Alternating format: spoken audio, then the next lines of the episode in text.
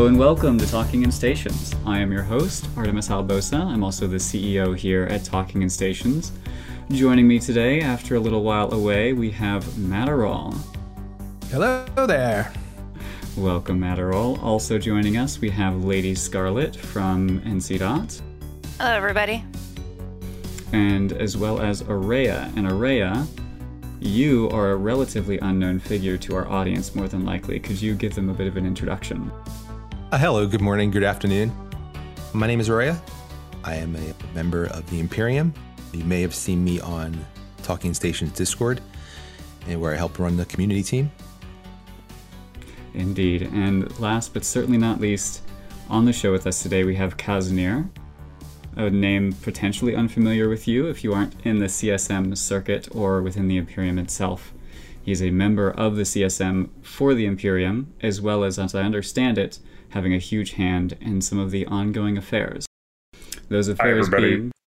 Oh, yeah, thank you. Please say hello. Hello, everyone. So, you might have heard or seen headlines that the CEO of the Imperium, known as the Mittani, has resigned. Kazanir, if you would, what happened? I uh, don't really know where to start, as a matter of fact. So, essentially, what has happened is about a week ago, there was what turned out to be a couple of complaints that it looked initially on inspection, it got brought up that there were a couple of complaints that it seemed like had, had gone unhandled for a long time, where there was some interpersonal conflict within the alliance. Uh, in the course of responding to those, uh, uh, Mittens essentially screwed up big time, right? He said a bunch of stuff that was offensive and banned one of the people involved that was one of the complainers. At the time, I think we probably understood maybe 25% of what had happened there. But that essentially overnight caused a small group of people within the alliance to, to plant a schism. There was someone overnight who stole a bunch of money. It started causing a bunch of drama. There was a lot of shitposting. And a lot of people were, were very upset right within, I think, a matter of a couple of days. I don't have the full timeline straight. I've been really busy. The logs of that had leaked right to the wider alliance and then onto Reddit. And people got quite upset, right? Because some of the stuff he said was totally inappropriate. People didn't like seeing that. And that, so it sort of snowballed from there. At some point, we started seeing a lot of other stuff from, from Mittens' past, especially his real life, getting dragged out onto Reddit. That continued to snowball until Friday morning. We saw some stuff which I don't know if it has even hit the the public that was really like off the wall unhinged and we started to see people get you know get threats at their real life jobs we had at least one director had someone attempt to reset their password on one of their email addresses for their real life accounts. It was really quite quite out there, right? And so he made the decision Friday morning to to resign, right? To say, you know, I this is not, you know, it wasn't working essentially, and so he decided to move on. He's had a long run, right, and decided to leave the alliance in the hands of his leadership team and wish the best to his people. And so that's where we are today. I think that's about the the three minute summary. I've left a lot out, right? What we have been working on for about a week, really ever since those events, is trying to come up with a policy response that, that tells the Imperium that really this is not how things are supposed to work and not how things do work, right? That so that we've been laboring on that. We presented a draft of that policy to our corporate leadership, right? The leadership of all the, the CEOs of the member corps within Goonswarm Federation and to some of our allied leaders uh, yesterday morning after about a 24 hour review period. So that's a, a sort of anti harassment policy, and it contains a plan for a new moderation team that's independent of the alliance's leadership to as much of an extent as we can make it, right? Composed of people who a couple are on the leadership team now, but most are drawn from recommendations from corporate leadership within the alliance and are sort of essentially line members, right? People who are not a director right now, don't have a giant space job, but who we feel like can provide feedback and handle complaints of this this sort of nature, right? What we've tried to do is essentially inside of of well, I, I, would say business days here, but they're not business days. Inside of about a week, stand up a whole anti-abuse and harassment policy and a, a team to work on that, and, and given them wide latitude as far as how they're going to act, right? So that's what I've been busy with. I know there, there's a bunch of topics on this show about about Mittani and what the future of space politics is. I'd love to talk all of that that too, right? But that's what we have been up to. And we have a, a, fireside with our membership later today to talk about all that stuff. They they've seen the draft now. And it's been up on the, the policy forum for several hours. we're busy answering questions. Like I said, we, we've been doing this discussion all week. We feel like we have it at least a little bit together. We shared that for feedback with a number of parties, a couple of whom were external. I know Lady Scar- Lady Scarlet has seen that, and I appreciated her feedback. And so, yeah, that's pretty much where we are today. So I can happy to take questions at this point. Why don't we just explore the many topics? I don't know if you have an order. There's a lot here. There are indeed. Before we jump straight into that, I'd like to get a perspective from Lady Scarlet. Just to see how you're taking the developments that have happened. Is there anything that jumps out to you as something that should really not go unnoticed? Well, you know, looking at first, I want to say I was really privileged that they actually trusted me to take a look at this. This is not something you would normally see between two enemy coalitions or enemy alliances. So, for that, I was really humbled that they actually trusted me in order to read this. The first thing that I would uh, I would note is looking over their policy this this policy is better than some business policies i've seen in their hr department for handling things. So one of the things that stuck out the most was they're developing a form that their members can submit a complaint in private. So the person who is sending it will be known to the team but they're not going to be known to the general membership who's complaining or who they're complaining about, right? And that team is going to be able to take that information and discuss amongst themselves, you know, the importance of this particular topic and be able to make a decision based of, of what they decide together, right? It's not just being put on one person. So sometimes when you put it on one person, that person lacks time because they're running other parts of the alliance or they're FCing or, or whatever the case may be, right? So I, I really like the process that they're doing here in order to make things better. Right on. Araya, I want to bring you in here you're a member of the Imperium. I'm not sure to what extent you've had your hands in developing this, but as you're hearing about all the things that have come to light, all the actions that are happening as a result, what's your perspective? Uh, thank you for asking. I, I do want to echo what Lady Scarlet said. I think it's great that she was included in the review of this document. Harassment and interpersonal issues is not something that's restricted to an area of the game you play in. It's not a nullsec problem or a wormhole problem. It's not even a problem that's associated with a certain tribe, corporation, or alliance. Harassment can occur everywhere in the game, and reaching out to respected and reputable members of the community, so like Lady Scarlet, I think was a, a really good move. I like I like seeing that. I'm really eager to see what the policy looks like when it comes out. Um, a lot of what we do in Eve is is we imitate good ideas. We see it a lot in fleet doctrines. Someone comes up with a, a fleet doctrine, it works really well. All of a sudden, everyone else is starting to use that doctrine. One of the things Goonswarm has excelled in, and I've noticed as part of the Imperium, is Goonswarm comes up with some really comprehensive and effective policies that other groups may be interested in looking at and adopting as part of their own policy. Right on, for sure. I know a lot of the times there is the, the first thing that comes to mind, of course, is Rorquals Online, where invented in the Imperium and then spread to the rest of Eve to, to detrimental effects, in my own opinion, but I'll step off my soapbox. All right, Matterall. there I are gotta, some better things than Rorquals copied, okay? for sure, no, for sure. It's just the, the top one at the mind. Yeah, Matterall, I mean, I don't... To... Go ahead, by all means, Kazanir. I was going to say, I don't necessarily see this as like a metagame innovation necessarily, right? But it's needed in the same way, right? People have obviously been playing EVE Online successfully without these sort of policies, but we're seeing our own organization, right? This was actually not an instance of, of hostile versus friendly, it was a, an internal thing that caused this this affair, right? And we needed to develop a policy to handle our organization going forward because of internal interpersonal conflict. And that's just the reality. When you have a certain scale of people, You know, I see a number of people over in the chat talking about how oh, this one, you know, HR this uh, and this isn't real life and it should be a video game. And that's true. But for better or worse, this is a video game that simulates human interaction and human motivation in sufficient detail and sufficient fidelity to have these sorts of issues with groups of thousands of people. And so we need to develop something similar. I also, I want, I gotta say, I reject the term HR department, right? Everyone knows the HR department's on the company side, right? We're calling these people the beekeepers, right?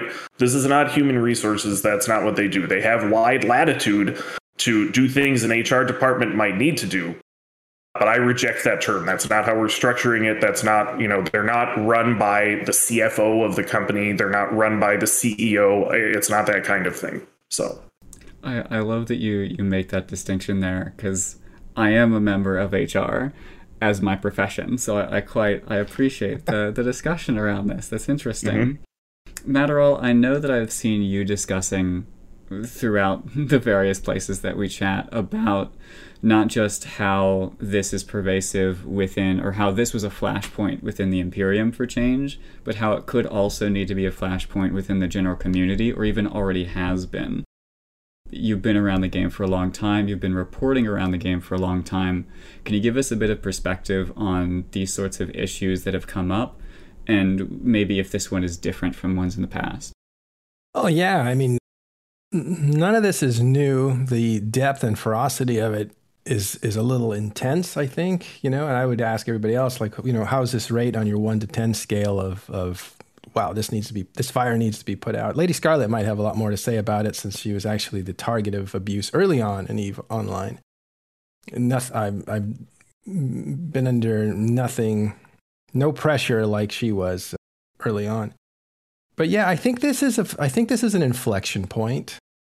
It could be an inflection point that's happening societally and it's seeping into the game, right? Like we've had, we've had five, six years of in my opinion, some you know bad stuff happening in real life, especially in the United States, and that we've seemed to always follow. Uh, maybe lack of imagination from leaders in Eve Online, but we seem to follow what society does, and it's it's now self-regulating. This is this to me feels like a pathogen coming in to wipe out something that's overgrown, and abuse is overgrown in the last few years, and now you know we're seeing we're seeing an undercurrent that's coming to correct to correct the balance. All right, and as uh, a yeah, strong force in that undercurrent, Kazanir, let's walk through like you mentioned a few things about the beekeeper squad, about a new policy that's being outlined. Are there any particular details that you are super excited about? I don't I don't know if I want to say excited about anything that happened this week. Unfortunately, right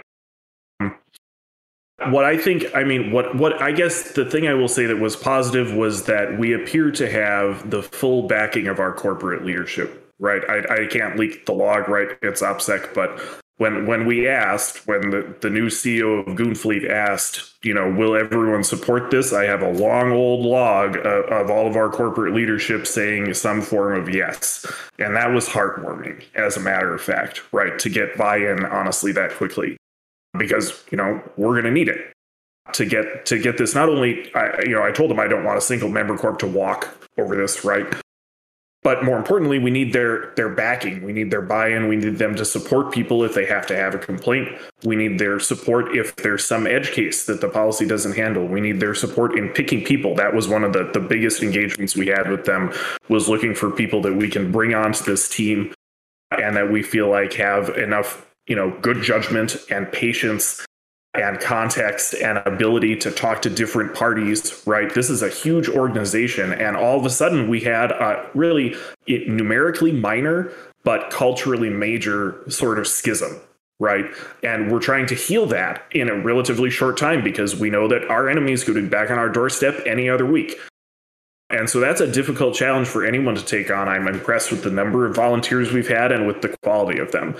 So I'm excited to see what happens. You know, not not that what their job is a fun one, right? But I guess I, the other thing that excites me is that part of the policy is we've given them wide latitude, right, to set what they do. We haven't said like here's this and here's the penalties and all that sort of stuff. None of that. Right? What we have done is say that not only do they have immigration enforcement, that's what, you know the ability to ban or blacklist someone, the ultimate hammer, but they have the ability to require what I'm calling specific performance. This is in the a term that's in the news a little bit lately. They you know ask people to do something, whether that's you know pay a fine or you know, you know send an apology, right, or do do something to you know work towards conflict resolution or reconciliation i don't necessarily know what that's going to entail right my job in this game is to to pay the bills and help run the alliance and to tell ccp what they're doing wrong now as of a few weeks ago right it's not to decide these things but so we're putting a different group of people in, in charge and we'll see what they come up with and i'm looking forward to that because there there's such a wide spectrum of stuff. There's some stuff that's just going to be easy, where it's like ah, you know, gamer word blacklisted, right? But there's some stuff where it really is about conflict resolution, and you have stuff where you want to prevent a rift from growing that six months down the line might be not healable, right? But you need to do something up front so that your organization can thrive and, and that people can can mend fences when it's not that bad of a deal. So I guess I am looking forward to seeing if that can happen and if we're successful with that. Can you clarify for me real quick? Because I'm seeing some confusing discussion. Is this the rebuilding of an existing department, or like did this not exist before and we're building something from the ground up? That's right. This is ground up. So we had an existing live services moderation team. We're expanding that a little bit to deal with sort of live problems. But this team did not previously exist. We had, and that was part of the, I didn't go into this level of detail, but part of the unhandled complaints that started this story was that complaints of this nature would go to the same person who was responsible for complaints about in game rule breaking right and it was just one person and that that was a process that did not scale and we saw some of the consequences of that here so now this is a totally new team the initial staff are three people who are currently directors plus uh, one very senior director. She's mostly retired and is helping in an advisory capacity. But to that, we are immediately adding a, a much longer list of people who were suggested by our, our corporate leadership and have been validated. So really, the, the the overwhelming majority is not people who are currently in alliance leadership, if that makes sense. So yeah, totally new team, totally new process. So are, are these alliance leadership members like being given veto power over decisions of the rest of the group, or they're just another another nope. vote? Yeah, just another vote. We want some people in there to to help guide them on how to run any sort of organization, right? But it's there's no veto point. This is, you know, it's up to them to to set their own policies, make their own decisions. That's the idea. And that really, I, I think I characterized it that way that the harassment post honestly is relatively brief there because I said there's not a lot of, of, specific detail about you know offenses or penalties, and that the reason is that the policy we're setting here is to say here is a different group of people. It's not going to be some alliance director that's freaking out or, or looking at this stuff. Even it's going to be other people who we have drawn for this purpose to look at these things. That's really the core point of the policy is giving them that sort of latitude, right? Fair enough. Any any comments from the panel here? Yeah, some questions from chat is do you think that other groups will uh, adopt a similar policy? And I'll, I'll, give my impression first is I, I think groups are going to have to look at this and right size it for their organization. Goonswarm is, is a very large alliance. In Eve, we have a lot of alliances that are far smaller and may not be able to adopt this exact model just due to their size. But they can review it and right size it for their organization. Another question is uh, if a corp has thousands of players, how big is the team? I have a job where I work that has 14,000 workers. So the question is just how big is the team and I guess how big is Goon Swarm? And I don't know the numbers off the top of my head even. I, I mean, so the team we're shooting for is in the small double digits initially, right? It's going to be more than 10 and less than 20, right? I think it's actually shocking to to have the idea that we can stand up a team of that number of people even who are ready to take on something this especially given what we've seen externally like on reddit stand up a team to try and deal with these sort of things.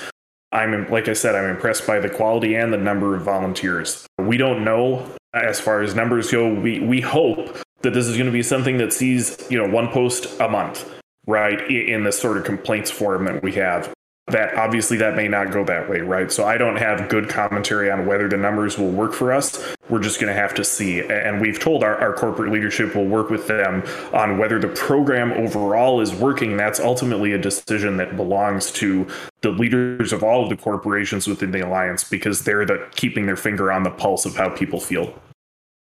So the a concern that I've seen raised and mocked to no end is that there there were factors that led to this resignation, and then there are factors that are just the result of the culture within the Imperium or the culture within EVE Online or the culture within gaming. It sounds like we're we're implementing a team to address specific like outliers in behavior. Is there any consideration being given to this culture, or sort of what's your opinion on that particular perspective? Yeah, this is really more We'll probably you'll have to listen to Fireside Leaks for more about this, but yeah, I think you're going to see a lot of our communication strategy change in how we, we talk about people, right? We we realized it's pretty easy when you talk about people externally in an extremely negative way to turn to that same sort of language internally, and that's exactly what caused this, like I said, numerically minor but culturally major schism. And we can't we can't have that, right? We can't have leaders who are causing that, right? I, I was asked by a longtime old court member of mine, long since retired now, how, you know, he, he said a few days ago, you know, this smells bad. What what keeps you engaged with this? And I said, well, you know, to some extent, this is not a new situation, right? If any any autocrat running a space alliance had been making decisions the, the way we saw Mittens make them for a few hours on Saturday, you know, we would never have gotten out of the two star systems that we owned when I joined the alliance 12 years ago back in Deklein right? So my whole career is a process uh, of trying to tell leadership when they need to improve and making that happen. So I've seen this happen a number of times. This has been a particularly challenging week at the office, right?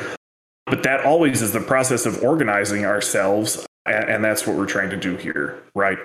So yeah, I think you will see some of the communication stuff certainly change. There's going to be a lot less eat my ass.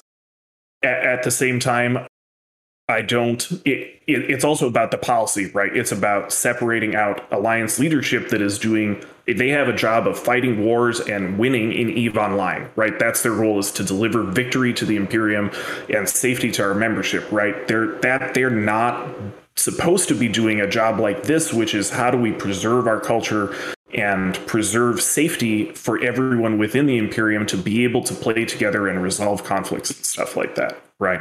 And that's so, does that make sense that those are both, they're obviously related, but also distinct? I'm totally not tracking chat questions. You're going to have to help me out. That's all right. It seems like the, the chat is rather sidetracked with what's going on in r slash eve, which has a lot of shit posting and not much information. Oh, oh good. Yes, that it's been like that. I have to admit, I have not looked in detail at a lot of the threads. I did manage to get a funny reply out in in response to one of the schism leaders yesterday, and then he deleted the comment I replied to, which was sort of sad because I made a really good joke about myself. You can't win them all, I suppose. I'm sorry. Did, did I hear that right? Is there a, there a schism leader? I didn't know. I, I, mean, there are a number of it, it, there are a number of ringleaders uh, of what I will call the the intense posting. Right. I can't. You know, I don't want to necessarily tar any specific person with all of the stuff that has happened. Right. We, you know, the people who originally schismed have denied a number of the things that we're seeing externally. Right. I don't know for sure, but of course there are uh, there were a couple people who were quite incensed, right? The, and one person, like I said, Sunday morning when I woken woken up, there was one person in particular who had was holding a large amount of money from an investment fund and, and was essentially saying he was going to leave and take all of that, and that that was the kickoff, right? So yeah. So who was that? I mean, how who was that? How did that happen? Well, it was some. I don't want to actually put a target on this person's back. It's very easy to find out it's an in-game target, though. Yeah, well, I mean, to some extent, it, eh, it, the, you know, this is not the path I want to go down. Let's put it that way, right? We don't want to be, you know, getting into a, us and them, right? We would love to see many of the people who are still with us stay, right? We're trying to make changes so that that can happen, right? But you have a um, schism leader that took 700 billion from your guys and you don't want to name him to protect him? You know, I have seen a lot of bad stuff on the internet this week, my friends. Just this week. Okay, let's let's get back on track I have a little question. here, shall we? Go ahead, Lady Scarlet. Uh, so, for the outsider looking in, what would you say the average age of a goon member is, or Imperium member? I don't want to just pr- you know point at goon. You know, is it 18 or over? Is it open to younger people? These are the people that are within your community who are also subject to some of the things that have been going on. So, is there any yeah, information that you can give us as far as are we talking about all adults or how- when you do your recruitment, do you have a like an age limit? No, no. There's. I, I think the recruitment is so at the corporate level in general that there's no set policy. Right? Member corps have have sort of varying pastiches of ages. You know, we had a corp recently join that's all Auburn fans. As a matter of fact, love those guys.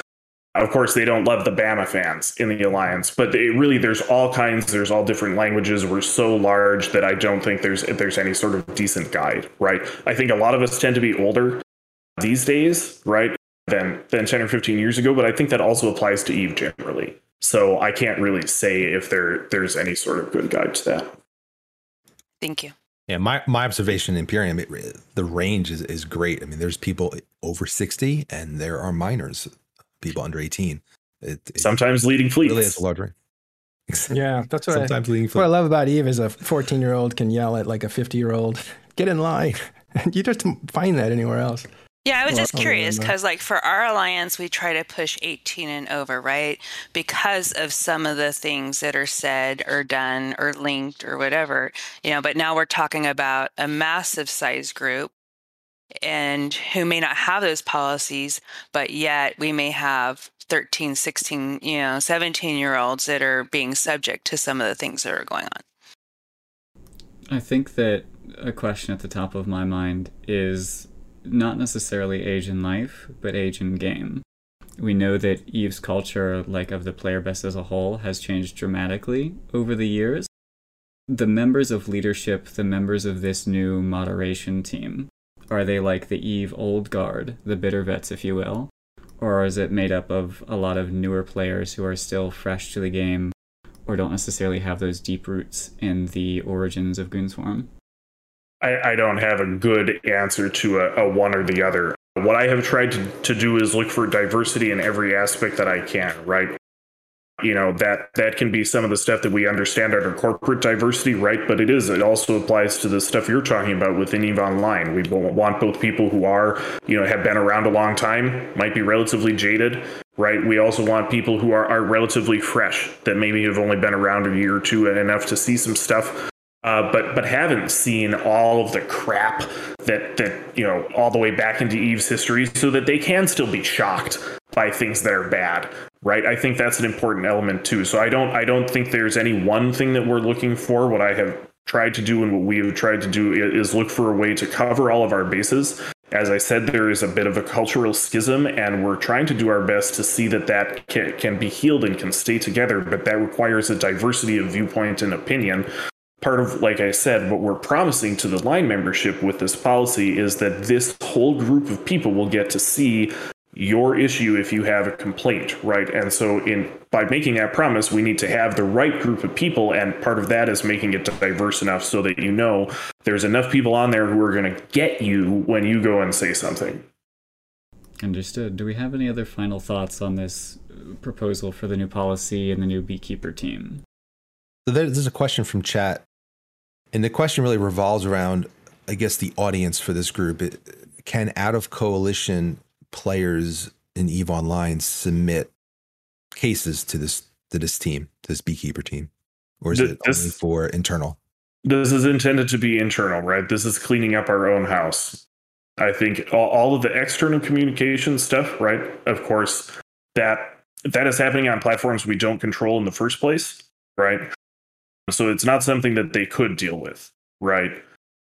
If there's something egregious that that really is something that we think should go through a diplomat, right? This is still Eve, right? There's still a lot of hostiles. E- Everyone has a motivation to to talk trash, as it were, that might not be correct, right?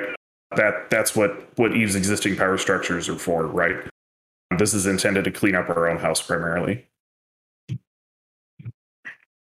If, if systemic and serious issues like we're dealing with here have occurred in house, is it reasonable to assume that there are appropriate measures to deal with them outside of house? And I think this is a good point to shift our focus to the ongoing discussion of like, does the EVE Online EULA or terms of service need to be updated since it last was changed? If we're seeing these kinds of things take place and it's being left up to players and leadership who necessarily weren't up to the task, does CCP need to take a heavier hand or a different stance when addressing this sort of behavior? I think it's a good question. If you look at the terms of service, it was last revised in September of 2013, which is you know, almost nine years ago. And it really specifically talks about harassment in game or on their website. Well, in the last nine years, even CCP has extended into the social media circles. They're active on Reddit, they have their own Discord server. Maybe that terms of service is a little older. The EULA is a little newer, uh, revised in 2018, so maybe, maybe about four years ago. I, I think there's an element of reporting harassment to CCP, but at the same time, CCP cannot be the end all be all police for harassment because harassment can extend outside a game in, in different areas. It could extend in real life. Yeah, I mean, I think, so I I want to clarify. I think if there is some issue where anyone in the Imperium is actually is harassing someone, right? I'm not talking, you know, standard Eve shit talk, but real real harassment, that uh, please contact an Imperium diplomat today, right? We will deal what, what with is, that. What is what is real harassment? Uh, just to distinguish it from in-game harassment. Well, that's something that I intend to rely on a team of people to decide for me rather than deciding myself, right? But I would say someone insulting you in local, a lot of people insult people in local, but if an Imperium member is, is, coming at you, right, if they're following you on a forum, at, you know, with comment after comment, right, if you block them on one platform and they go after you on some other platform, there are things that are quite clearly much more egregious, right? We would be happy to bring the hammer down on people who are behaving in that sort of way. That that's something that if it has, you know, taken place, in, that sort of way, that's absolutely going to change, right? I think you'll also see a broader cultural shift in how we communicate and talk about hostiles, right? That can take longer. You know, we'll just have to see, but but definitely, uh, the invitation is open. If there, if you have a problem with an Imperium member, please contact a diplomat. Well, how much transparency will there be to that council that will decide what crosses the line? I think that's an important area to focus on because there's definitely a spectrum there. Not that you can uh, define uh, it today, but how much visibility yeah. is there into that process? None. None. So the it's private, right? Because we have to give these people latitude to evaluate complaints privately, right? They can't publish are any the, of that stuff. Names, That's are the names of those people at least public, so people know yes. whose mm-hmm. ethics? Okay. Yes, so, absolutely. So at least you can rely on the, the ethics of the people who are listed. Yeah, that's right. These are adults. Okay. Yeah. So they're who, the, who are who are those people? So the initial list there we only have the names of the directors. There's a whole other list of candidates that i have which have not been completely validated we haven't finished interviewing them and so on right? So the names i can give you are jay amazingness emily fire angel and zaxxon and marana balari is helping. In an advisory capacity she told me she's too retired to formally commit but will help me.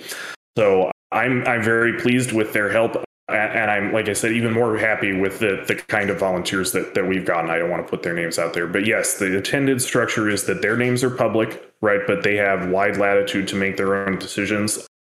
If there needs to be some sort of accountability, right? The server's IT administrators ultimately do have access to that information.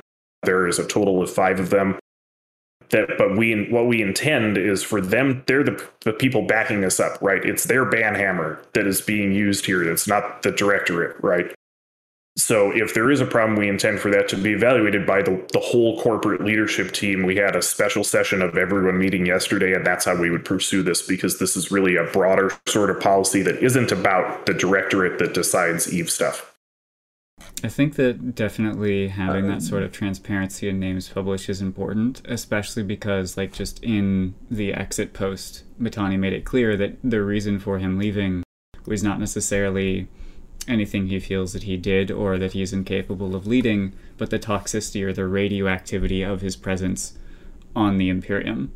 So I feel like if there are problems going forward without being able to, for the rest of the community to be able to say, hey, this is a problem, it won't get solved again. Matterall, you were about to say something before I interrupted you. Yeah, a little more on the transparency part of it. So let me understand that you have you want to change the tone of the Imperium towards the rest of the game, but you want to allow for a certain amount of a give and take in in local, but you don't want it to cross lines. Those lines you want to create a group that oversees when those lines are crossed and acts in a responsible manner. And you have Jay Amazingness and Marana Waidor and possibly some other people on there. Is that the gist of it? Is that kind of what you're uh, hoping to construct?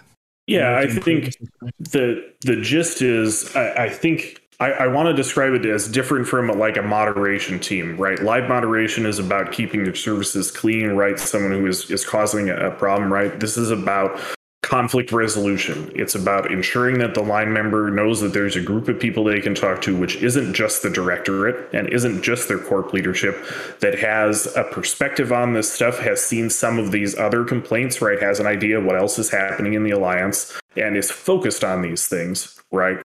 So and that's what we're, we're promising them is that that will happen right? And the goal of that is to both you know deal with problems more quickly so that there's nothing that can just like have a dropped ball. That was part of what led to the the, the situation a week ago was a drop ball right to make sure that the communication loop is closed also to make sure that there's due process that that when someone is you know there is a complaint that the person who is being accused so to speak has the opportunity to say their piece right? And, and then to look for whatever needs to happen whether that's discipline or whether that's some sort of other specific action that can be some sort of mediation conflict resolution a fine? I don't know right? We're just going to have to see what's appropriate. There it's such a wide range and spectrum of possibilities that we just haven't nailed put anything down in stone like that yeah. So i have a question. So i'm kind of looking through the eve harassment policy and i'm comparing it to the policy that i have seen from you guys. And some of the harassment section seems quite light compared to the ccp version is this things that you guys just felt were like the most important to put on your policy, or do you guys desire to mir- mirror what CCP has put forth as far as considered harassment? I, I don't, I can't quote CCP's policy off the top of my head, so I don't know for sure, right? We tried to keep the, the text of the forum post relatively light. It's non exclusive, right? We tried to give sort of the there's some bullet points in the post which I you've seen, and really what the bullet points are designed to do is say here's some very obvious examples of what would qualify. Where here's some very obvious examples of something that's a, like an in-game rule breaking that that this is not about, right? So no, not not exclusive at all necessarily. Right. So I just I don't know Artemis. I just put what CCP's version of harassment is in the podcast room. I don't know if you have a way to show that. I see that, yes. Is there a link from where you found that source? Yeah, it's in the page that I listed above. Thank you. I will pull that up. Well, there, I'm looking at the list. You want me to read it out loud, or do you want to read it out loud? So, what we've got on this list, we've got verbal abuse, abusive messaging, real world stalking, online stalking, social media stalking, encouraging or enabling self harm, doxing, racism, sexism, or hate speech. Yeah, it's. These are the classics. All the classics. And uh, just, I really want to chime in here from from the HR perspective. It's lovely to hear all the wonderful things my coworkers are probably saying behind my back. It's it's it's a good window.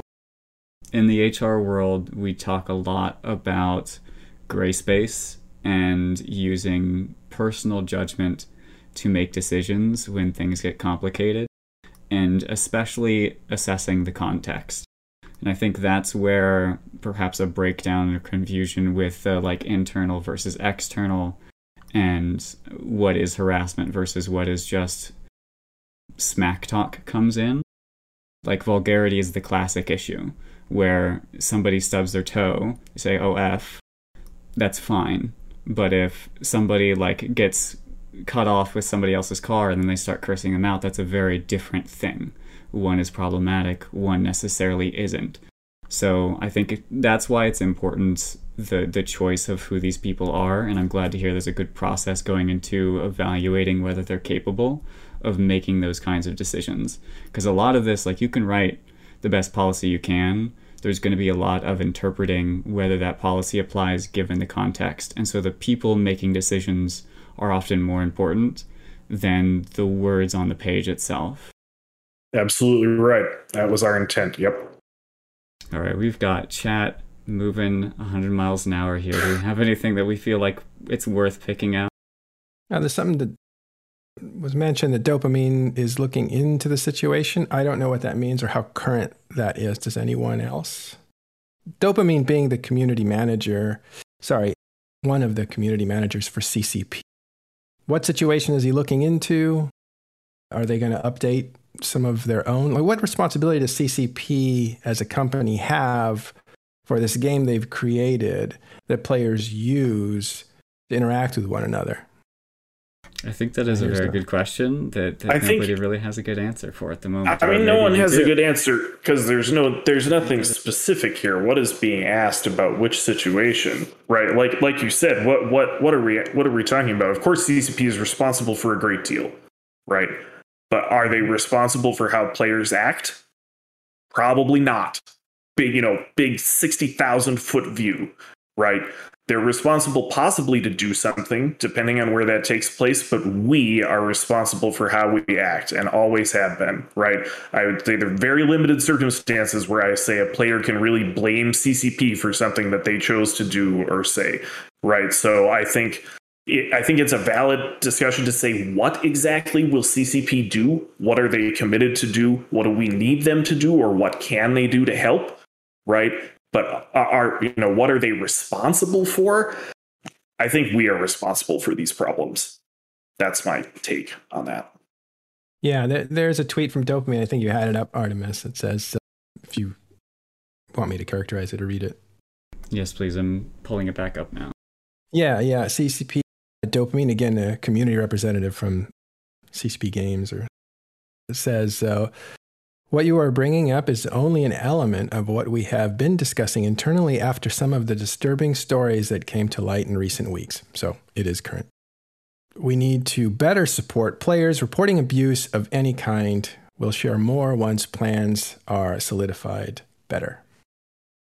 This, I'm not sure, like if I'm just completely off the rail here, but it it reminds me a lot of the stories I hear about when the government in America started look at started looking at regulating video games in general, and then the video game publishers got together and be like, whoa, whoa, whoa, never mind, we'll handle it.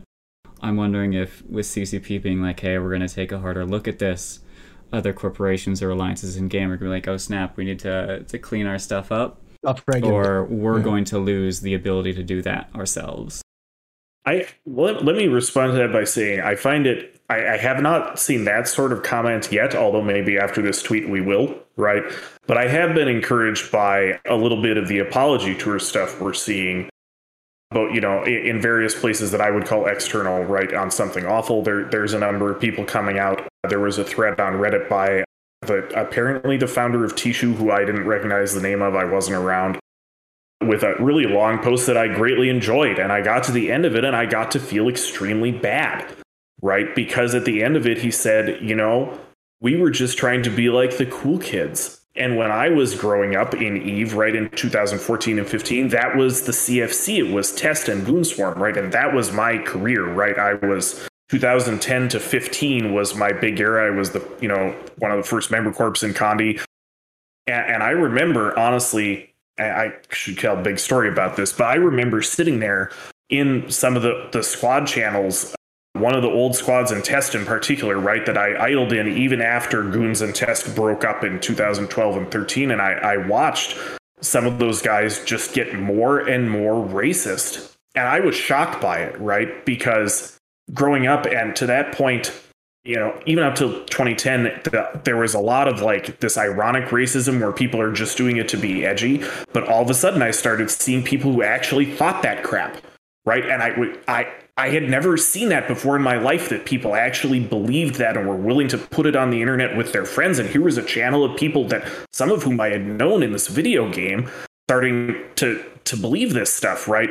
So I got to the end uh, of Arson's post and, and I got to feel bad. Right. So I am more encouraged by that stuff than anything that people are going to do out of fear of CCP. I think if we're going to get anywhere, there has to be that type of introspection. Right. Why, why did you feel bad? You were, did you sympathize with him? The guy no. that was putting out a lot of that racist stuff? What? What kind of question is that? Why did you Why did you feel bad for Lex? I'm, I'm actually I, trying to. I mean, I, I, I, felt bad because I was in leadership of the CFC during Dominion, and he cited us and the ironic racism of the time as inspirational to what Tishu became, right? Obviously, I don't count myself as a participant in that sort of stuff, right? We did the Cultural Revolution starting in 2012 or 13 and started to, to get rid of that stuff. But nevertheless, right, I, I read his whole apology tour and it was really insightful. And then at the end, I got to the end and he cited the CFC as an inspiration. So that that's why I got to feel bad. But why did you feel um, bad for him? Hold, hold on, Matt. No, I, I didn't say bad for. I, I didn't okay. say bad for him. I mean, I said I felt bad for my part in, in, something that he looked at as the cool kids and then associated with with what they became and now regret. Right? Yeah. Yeah.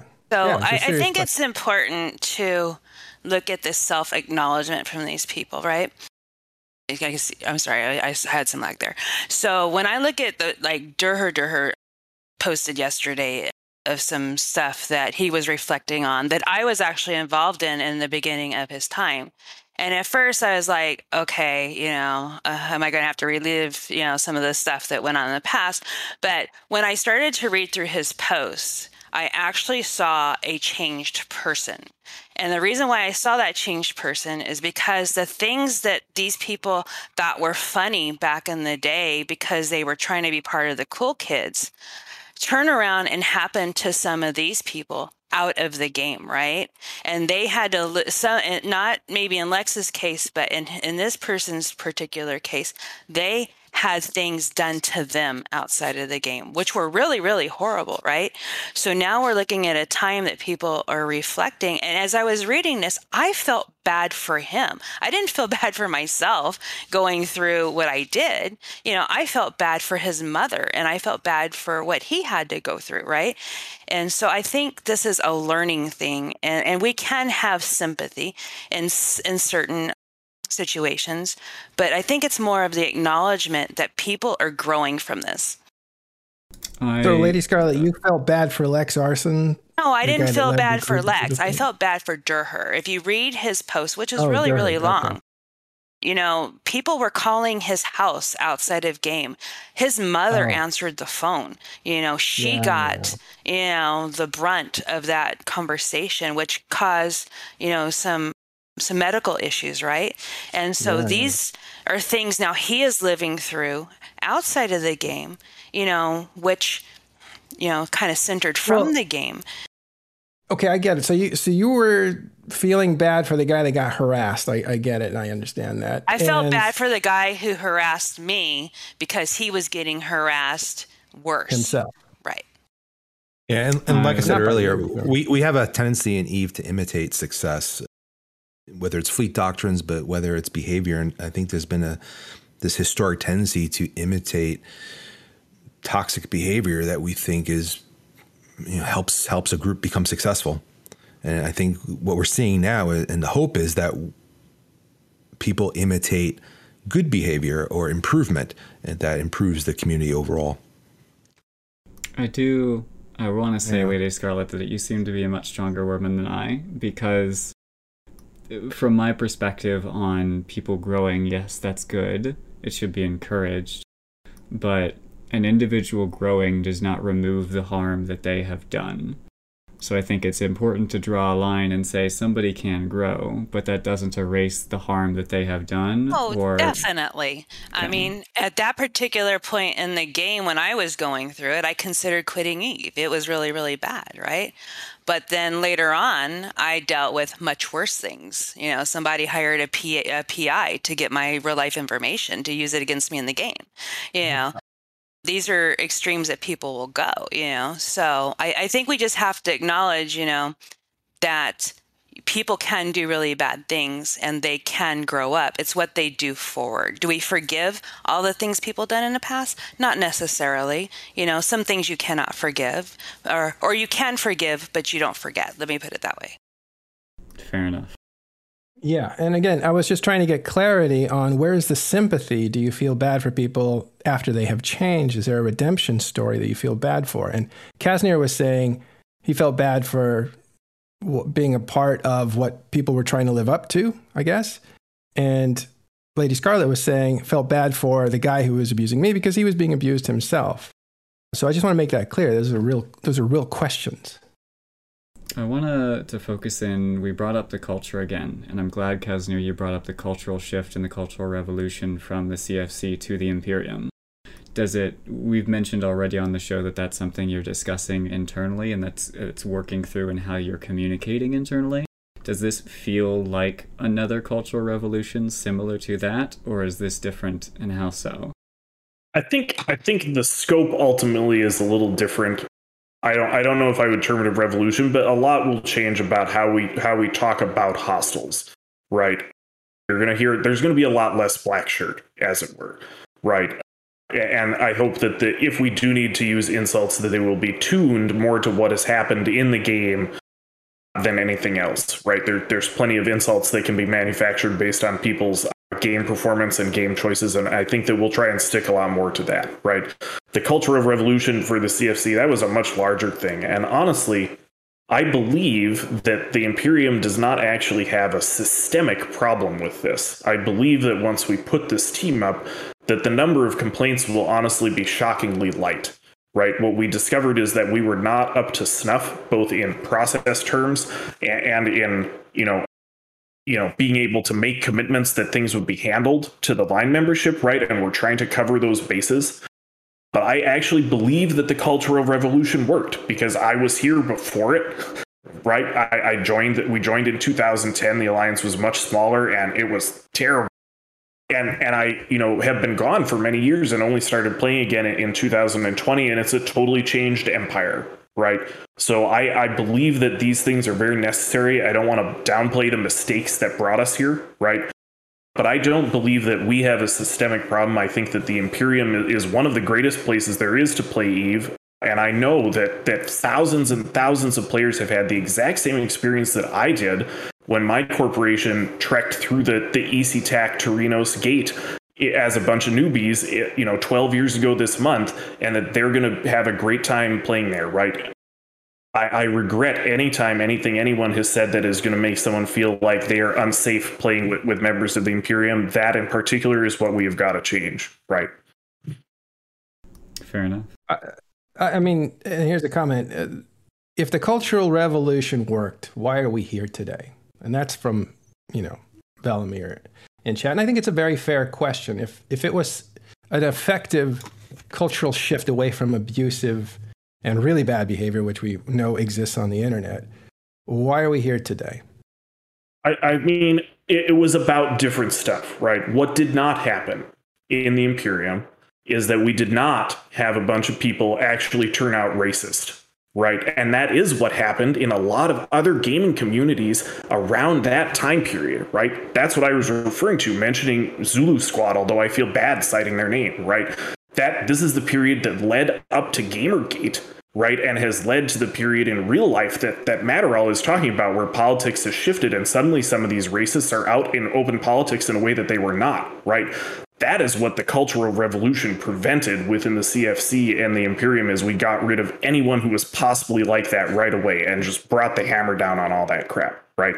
Of course, what did not change is that we're, you know, the way we talk about hostiles, you know, that mittens didn't change that stuff. It was still eat my ass all the way down, and, and that worked, right? There there are some benefits to that approach, right? We were a very difficult enemy to deal with in a situation in a game that that was very hostile to us. What, uh, do you mean? I, I, what do you mean? What do you mean that worked? That were you're difficult uh, to deal with? The there are when I was growing up in Eve Online, there was a period where no one could do anything in nullsec if they did not own the largest super capital fleet around, right? That that is the Eve Online I grew up in. That it hasn't been that way for really, over, you know, at nearly a decade, right? But there is an element of the shtick that is part of Eve politics, right? And I have seen logs of other hostile leaders talking to each other about the first time they had to speak to the Mittani and they the, the quote I remember is that it's like talking to an effing force of nature, right? That is a thing that is hugely valuable to every member of the Imperium in a game where everyone wants to destroy everything we own and take our stuff. That doesn't mean that I'm justifying the way that it, it turns into treating people badly. That's what we've got to fix, right? But there's a reason that Mittens was emperor for 12 years and a reason that we were successful in a situation where if you look at the the meta of the game and who controlled what and who was rich and who wasn't, we probably should not have been, right? So there is a real trade-off there. I'm, I'm sorry. Does that I mean is that like it, it was effective so we let it go too long and now we need a change? I mean, it, it's a trade-off, right? I think, like I sort of was alluding to earlier, if you if if Mittens had always been making decisions in a way that got him into the sort of trouble he landed in this week with that stuff last weekend, you would not have seen Goonswarm operate this way, right? At the same time, the fact that he was, you know, occasionally going to make a mistake like that is tied up with the fact that to our enemies he is a force of nature, right? who was able to construct something that that was seemed impossible at the time and still seems impossible now looking back on it right well the thing is and, i don't think it's just this last two weeks that he misbehaved, right? Like his rhetoric got him in trouble. They got leaked. I mean, I I've did shows on the language of leadership, and we went through it and stuff. And it's throughout the war. Anytime it gets tense, people up the rhetoric. And there's example, example, example after example after example, all the way down to T20 and some of the attacks on CCP, where a lot of that, those tactics or that leadership or that language was working for you. Yeah, absolutely. Right. And I think that, I mean, history changes a lot, right? I think, like, you know, people age, right? 15 years ago, you're in a situation where you've never played a game like this before, and all of a sudden one of the developers is cheating. And and that's you know this is something you care about quite a lot. That's how they design the game. I don't know how I would have reacted in that situation, right? obviously, you know, going 15 years forward, things look a little different now. And I know, I know, I don't want to. So, I, I, guess what I want to say is what you can conclude pretty reasonably is, is, that this is not how the Imperium is internally, right? And that it has been effective at, at helping us defend ourselves, but but that we do have regrets about the external language and want to ratchet that back, right? Well, but the thing is, you know, you're when we started the show, you told us what was going on and you said some guy stole 700 billion ISK from everybody and you have an internal schism going on. And so it just looks like an, an internal fight, a breakup that's going on. But your rhetoric now is saying, like, we want to change the way we approach everybody else, which is totally welcomed and something we want to support and have other people support as well. Mm-hmm. But those aren't, those two things don't go together. Are you trying to fix yourselves and I think well, or let me. I guess I can give a more nuanced version, right? We think mm-hmm. that the the situation, the right, the autocrat screwing up is the risk of any autocracy, right? So we need to to be in a situation where we can prevent that, and we were not effective at doing that here, right? There are a number of people who could have stopped Mittens from making those mistakes, right? They failed to do that right? We need a better process to do that for whoever is next, for whatever situation happens next that might overcome their good judgment, right? Or put yeah. them in a situation where they can't make a good decision, right? Did any well, of those people resign too? I heard I heard someone uh, did. So we so there is a innominate former CSM member, was a server administrator, and he was the person who was responsible for what we call goon fucking affairs, which is you know rule break, rule breaking complaints in game, right? Therefore, he was the person who received uh, a couple internally, of, though. Internally, just right, to be yeah. specific, internally among your guys, not among yeah. external people. Exactly. Yeah. Right. And so he happened to be the person that received a couple of these complaints that it, it was alleged were were not handled correctly. Right. In the wake of that, he decided that he did not want to be responsible for anything player facing anymore and wanted to resign from, from both that job and not be involved with any of this. And so that has taken place also but that largely was you know both were, were separating these things completely. Rule breaking in the game for our alliance policies is not at all the same as harassment right? And, and he decided he just didn't want to be involved with anything player facing in the future. So i guess my comment was more general and i have to answer no right? The the directorate is actually quite large. I blame all of them equally myself foremost for failing to prevent that I think if, if I were to try to characterize in short, the, the Cultural Revolution meant so that the, the Imperium at large didn't have this toxic culture anymore, but there were still those in power who abused it, and there were still exceptions or outliers who were able to abuse it due to a lack of enforcement of policies or standards. And so now what we're doing is we're, number one, I say we, what you're doing is making sure that those in power are also held accountable by having the people in charge of this moderation outside of that power structure, outside of the directorate. And then you're also adjusting the way you communicate, the way that reporting happens to, to hold internal people accountable and to stop setting a bad example for your members so they don't think that this is okay. Is that like a fair characterization?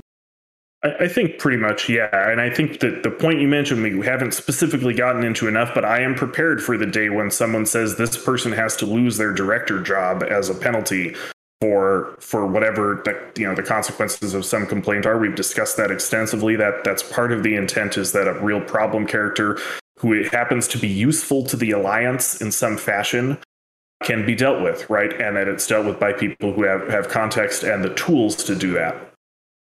So the the first question on my mind then, like, and obviously we can't predict the decisions that this new group is going to make. If whatever happened with Mittani was bad enough for him to resign, is it also bad enough for them to decide, like, is this an example that you would give in your policy of something that someone should be removed for?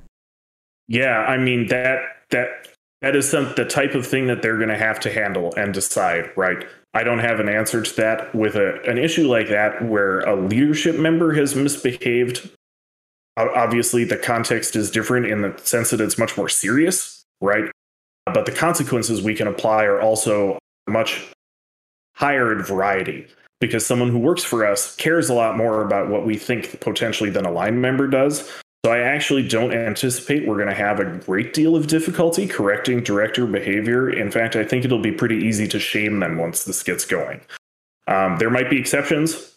Those people end up not directors very, very quickly. That's my take on this. I, I have a question. Maybe you can answer or, or don't know. So uh, earlier was brought up about T20, and I really don't want to focus on him that much, but more of Goonswarm at that time.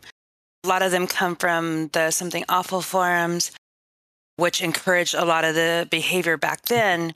How much would you say now is in Goons or Imperium as far as that particular culture? Has there been a lot of shift in corporations and, and people who have retired from the game? So would you say it's like a 50 50 or, you know, is most of that culture gone? Have you seen I any mean, change in that? Yeah, I so it's kind of ironic actually.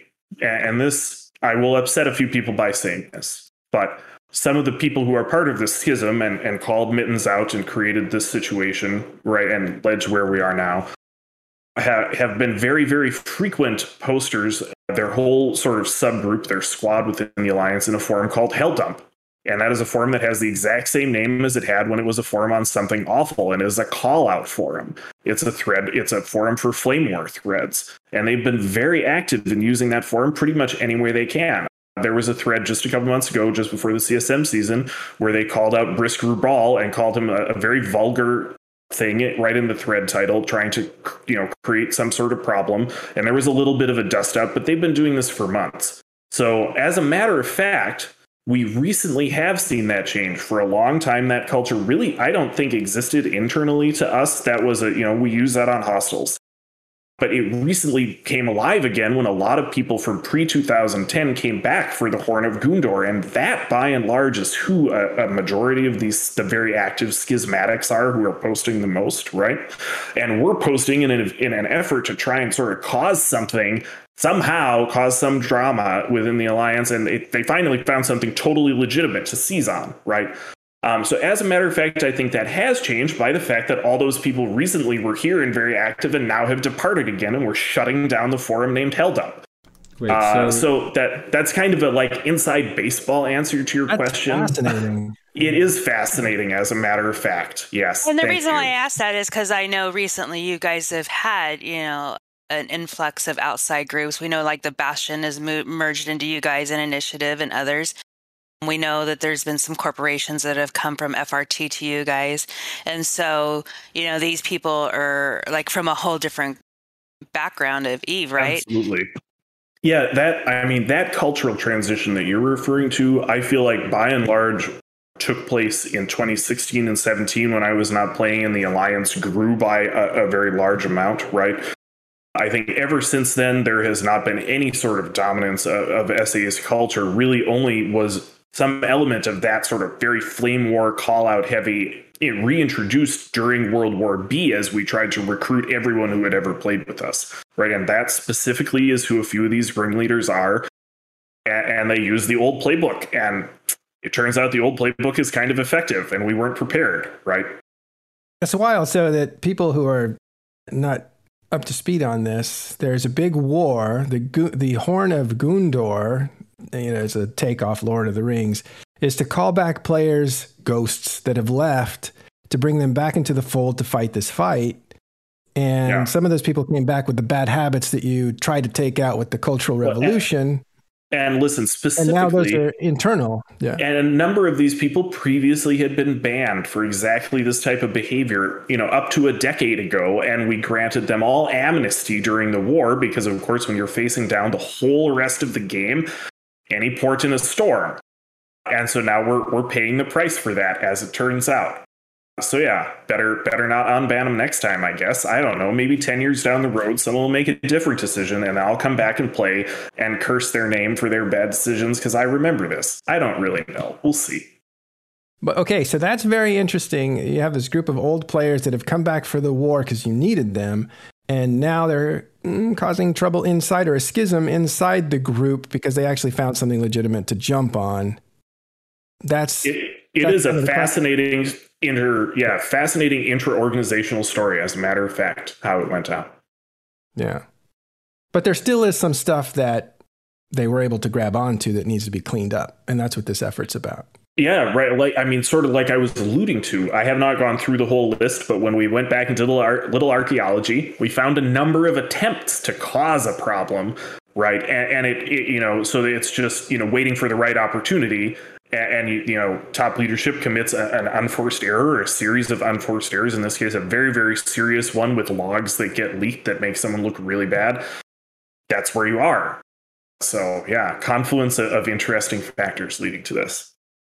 It is incredibly disappointing, like if I'm understanding this correctly, to hear that it it required a bunch of people who are coming in to troll you to to be pointing out like problems in order for them to get fixed. Am, uh, I understanding that right? So I I actually, I mean, I like I said, I sort of alluded to this about my conversation with a previous courtmate. I have a very unique and almost demented perspective on this because my whole career has been in Goonswarm senior leadership, right? I was the first CEO of member corp that got recruited to Condi in 2010, now 12 years ago. I, I ended up in the directorate very quickly because there weren't very many member corps. And ever since then, I've been every other day telling Mittens when he is wrong, right? That's a lot of my job. So I have seen, you know, so many dozens of times where we might have made a bad decision and have instead changed something and instead reorganized ourselves. And that is the secret of our success is constantly reorganizing ourselves, right? The secret is not that it's an, a, a dictatorship and Mittens is a super smart guy. The opposite is true. His huge talent, the, the talent that I'm most concerned for the next CEO of Goonfleet to have, the next Space Emperor, is that he was able to listen to people who were smart and make the type of mistake he made last weekend really infrequently right? That's actually how it worked. And so I've seen this situation. Like I said, this is a particularly challenging week at the office. Don't want to undersell that. But this situation is not new, and it will not be new for the directorate going forward if they want to succeed, right? If our alliance turns into something that is, you know, more of a personality cult, I know people are going to laugh at that because how could it be more of one, right? But internally, it really does not work that way. That's not how he ran things. And that's why things have worked the way they have, right? So obviously he screwed up, and here we are. I didn't expect things to happen. You know, what happened Friday, I was not expecting to happen for ma- for many years. Mm-hmm. But you know, heard, I heard said there was a lot of shock around it. Yeah. I mean, uh, surprise certainly, but I, I think I said on Trash Talk last August when when it, the usual suspects were complaining after the war ended I said, I'm looking forward to next year. And they said, why? I said, well, the map changes every year. Here we are. But uh, let me understand this. Did Mittani leave because he was being harassed in a personal way, which was beyond the limits? Or did he leave because he mishandled the situation or he and Innominate mishandled the situation? Like, was so, it internal or was it external? I mean, so internally, internally, several days before what you have on the text of the broadcast, he posted an apology about his his bad handling of that situation, right, and said he shouldn't have done it. I, I thought it, it was a decent apology, right? I don't have the text to hand. I think it, it's not that important, but that that happened separately, right? Then what we and roughly about that time was the time we saw the first attempt of some unknown party to, uh, you know, essentially engineer access to the email of a director within Goonswarm, right? And at that point, we realized things were about to get quite unhinged, right? That was, I think, probably Tuesday, right? And by Friday, things had reached an unhinged level where he had decided that it was never going to stop. There was no way to defend himself from the things he thought he deserved defenses for, right? Some of these allegations he, that are not true and so he just decided that that it wasn't it wasn't working and to be done with it right? So i don't want to speak for him further than that right? I've known him a long time but i think what what is quoted there in the director bot message is accurate right? It would be so interesting if somebody whoever writes you know i'll just throw vince in here. Vince sends his regards after all this because it sounds like it could be engineered now from it sounds like from some of the things that you're saying I mean, it's certainly somebody discuss. I, I, know. I don't think anyone discussed this at a barbecue. If that's what you're about to say, right? Uh, I, you know, nothing like that. I certainly, I, yeah, there are certainly, like I said, there's a few of these. The few of the people I'm calling schismatics were looking for a fight, at least, right? I don't know if they had a specific goal. Certainly, I don't think anyone sat down and said, "We're going to get the Mittani," right? Because it, it, seems inconceivable a week ago that that would happen, right? He had to to make a mistake and, and, sort of fall off the horse in order for that to even be possible. But yeah, there there are always actors in Eve Online who want something that you are not aware that they want, and we had a few of them. Right on. Do we have any final thoughts on the policy or the situation? We've been going for quite a while here. I appreciate everybody. I do see some discussion in the chat real quick, Matterall, about the Mittani like fake leaving. We see this whenever there is an accusation of somebody stepping down or somebody getting banned, that they're oh, just no, going to come yeah. back I mean, under a ghost. I go ahead. I I just can't imagine that it, Mittani would be involved anymore. I think he.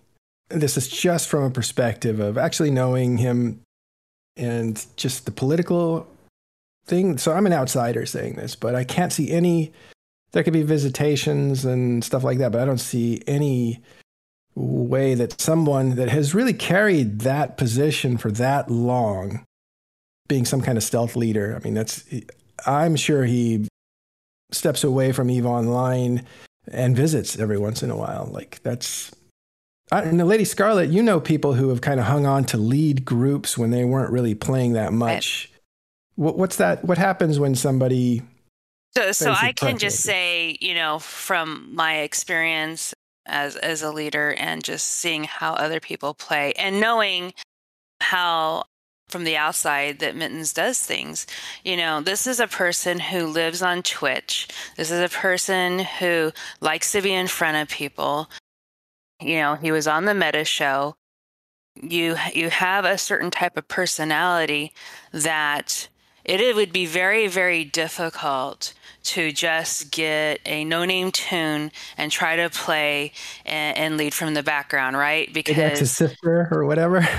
I mean, you're just, you know, you're just going to have a lot to say or disagree with or whatever. And he's just not that kind of person, right? I mean, should I should I leak that? I mean, it's not like we didn't talk about possibility like this. We talk about every possibility. I think that our, our running pool had it that he would have made it approximately nine or 10 days before something mm-hmm. leaked proving that this wasn't the case. Right. So, no, Matter, Matterall has it right. But I can promise you this if Mittani is involved, he'll send you his regards. All right, fair enough. Yeah, I, I have I have my final thoughts, but you don't have to hear them. We can, I can just do a write up or a story or something. Yeah, that sounds good. With with a story of this magnitude, and specifically with a story where you're dealing with lots of allegations and lots of people who don't want to say anything or people who are incentivized to say things that aren't necessarily true, there are going to be lots of perspectives and lots of misinformation. So, just a general PSA read lots of sources, think critically and suspiciously about all of them, and don't get angry and spew hate at people because that is absolutely inappropriate.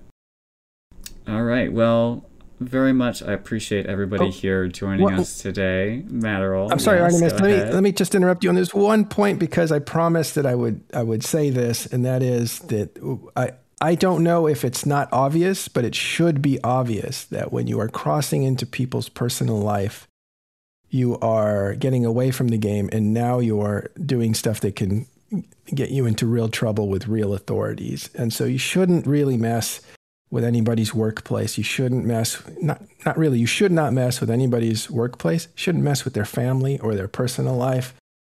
At that point you have gone too far and that should just be clear and obvious. I think that's the part that bothers me the most about this we saw the post on Reddit that somebody contacted Brisc Employment, and I, I, got a chance to listen to him on Rampage Incorporated stream Friday. And the part that bothered me more about it was that he almost seems used to it. And it really shouldn't be that way. People sending things to his house, people calling his wife's place of employment. This is just behavior that really universally should be unacceptable. And I, I, I it's really disheartening well, to see the community it, do that. It I should see, have been unacceptable Facebook, before this. It should be. I see Facebook posts of individuals and family members and their community and their neighbors. That also, whether you think the person is a bad person or not, that is still all unacceptable. And I really would love this the community to really take a harder look at our, our own friends and colleagues and say, no, this is not okay and just be more vocal about that. In terms of being vocal, I know Lady Scarlet shared a lot of, and Abby Roba as well, shared a lot of resources internally within TIS on if you know that these events are taking place, how can you report them to real life authorities? So, number one, if you have been a victim of any sort of harassment in this case, reach out to your organization. It sounds like the Imperium has a new group of folks who would love to hear from you but then also know that there are resources in real life because this is a real problem. And I'll see if we can't get those posted somewhere to be more accessible as well. Yeah, we'll post some links over in our Discord of resources, not just US resources, but other countries as well that you can players can reach out to for dealing with more of the severe cases of harassment, things that need to be taken care of by entities outside the game. Awesome. So Matterall gave us his final thoughts. Araya, do you have anything for us? Oh, that that was pretty much it for me. That's the that's the part that I think bothers me the most about all of this is is the extent of this this real life engagement and and I, I don't see the. We have some really positive things in our community. So I don't want to say the community is trash or anything. We have some really positive things. We do great work with Plex for Good. We help each other when we need it. Cyno vigils, but I, I do. I do think this behavior needs to be stamped out in our community, and CCP can't do it for us. I think the community has to you know look around. When you see people doing things or joking about things that are not cool instead of ignoring it say it's not cool. This is wrong. Indeed. Lady scarlet any thoughts from you? No i think you guys have all summed it up for me. All right and uh, final word on the show if you will Kazanir, anything for us? Just really just happy to be here take the time to say what we have to say uh, like i said I, i've been in this imperium before it had that name for a long long time they I have always loved how they treated my people, right? And I regret anytime anyone has said anything that would make anyone feel like they are not going to be safe and happy playing Eve online, right? With us or, or with hostiles, right? If you're in a hostile alliance, I definitely want to blow you up, right? Ruin your game, as the saying goes. But this does not need to to involve you know anything that even approaches harassment or abuse or anything like that. That stuff has got to change wherever it has existed. So i you know we regret that and because we want everyone to play eve because we need a lot more people to shoot. That's what i've got. Awesome. That's a, a great sentiment to end on. For those of you who are interested in learning more about this subject, of course, there are different perspectives and lots of information we didn't cover. We were focusing on where do we go from here but feel free to, to look for other resources if members of the show who are here now have put them out. Other than that, thank you very much for joining us for this episode of Talking Stations. We'll see you again next Sunday.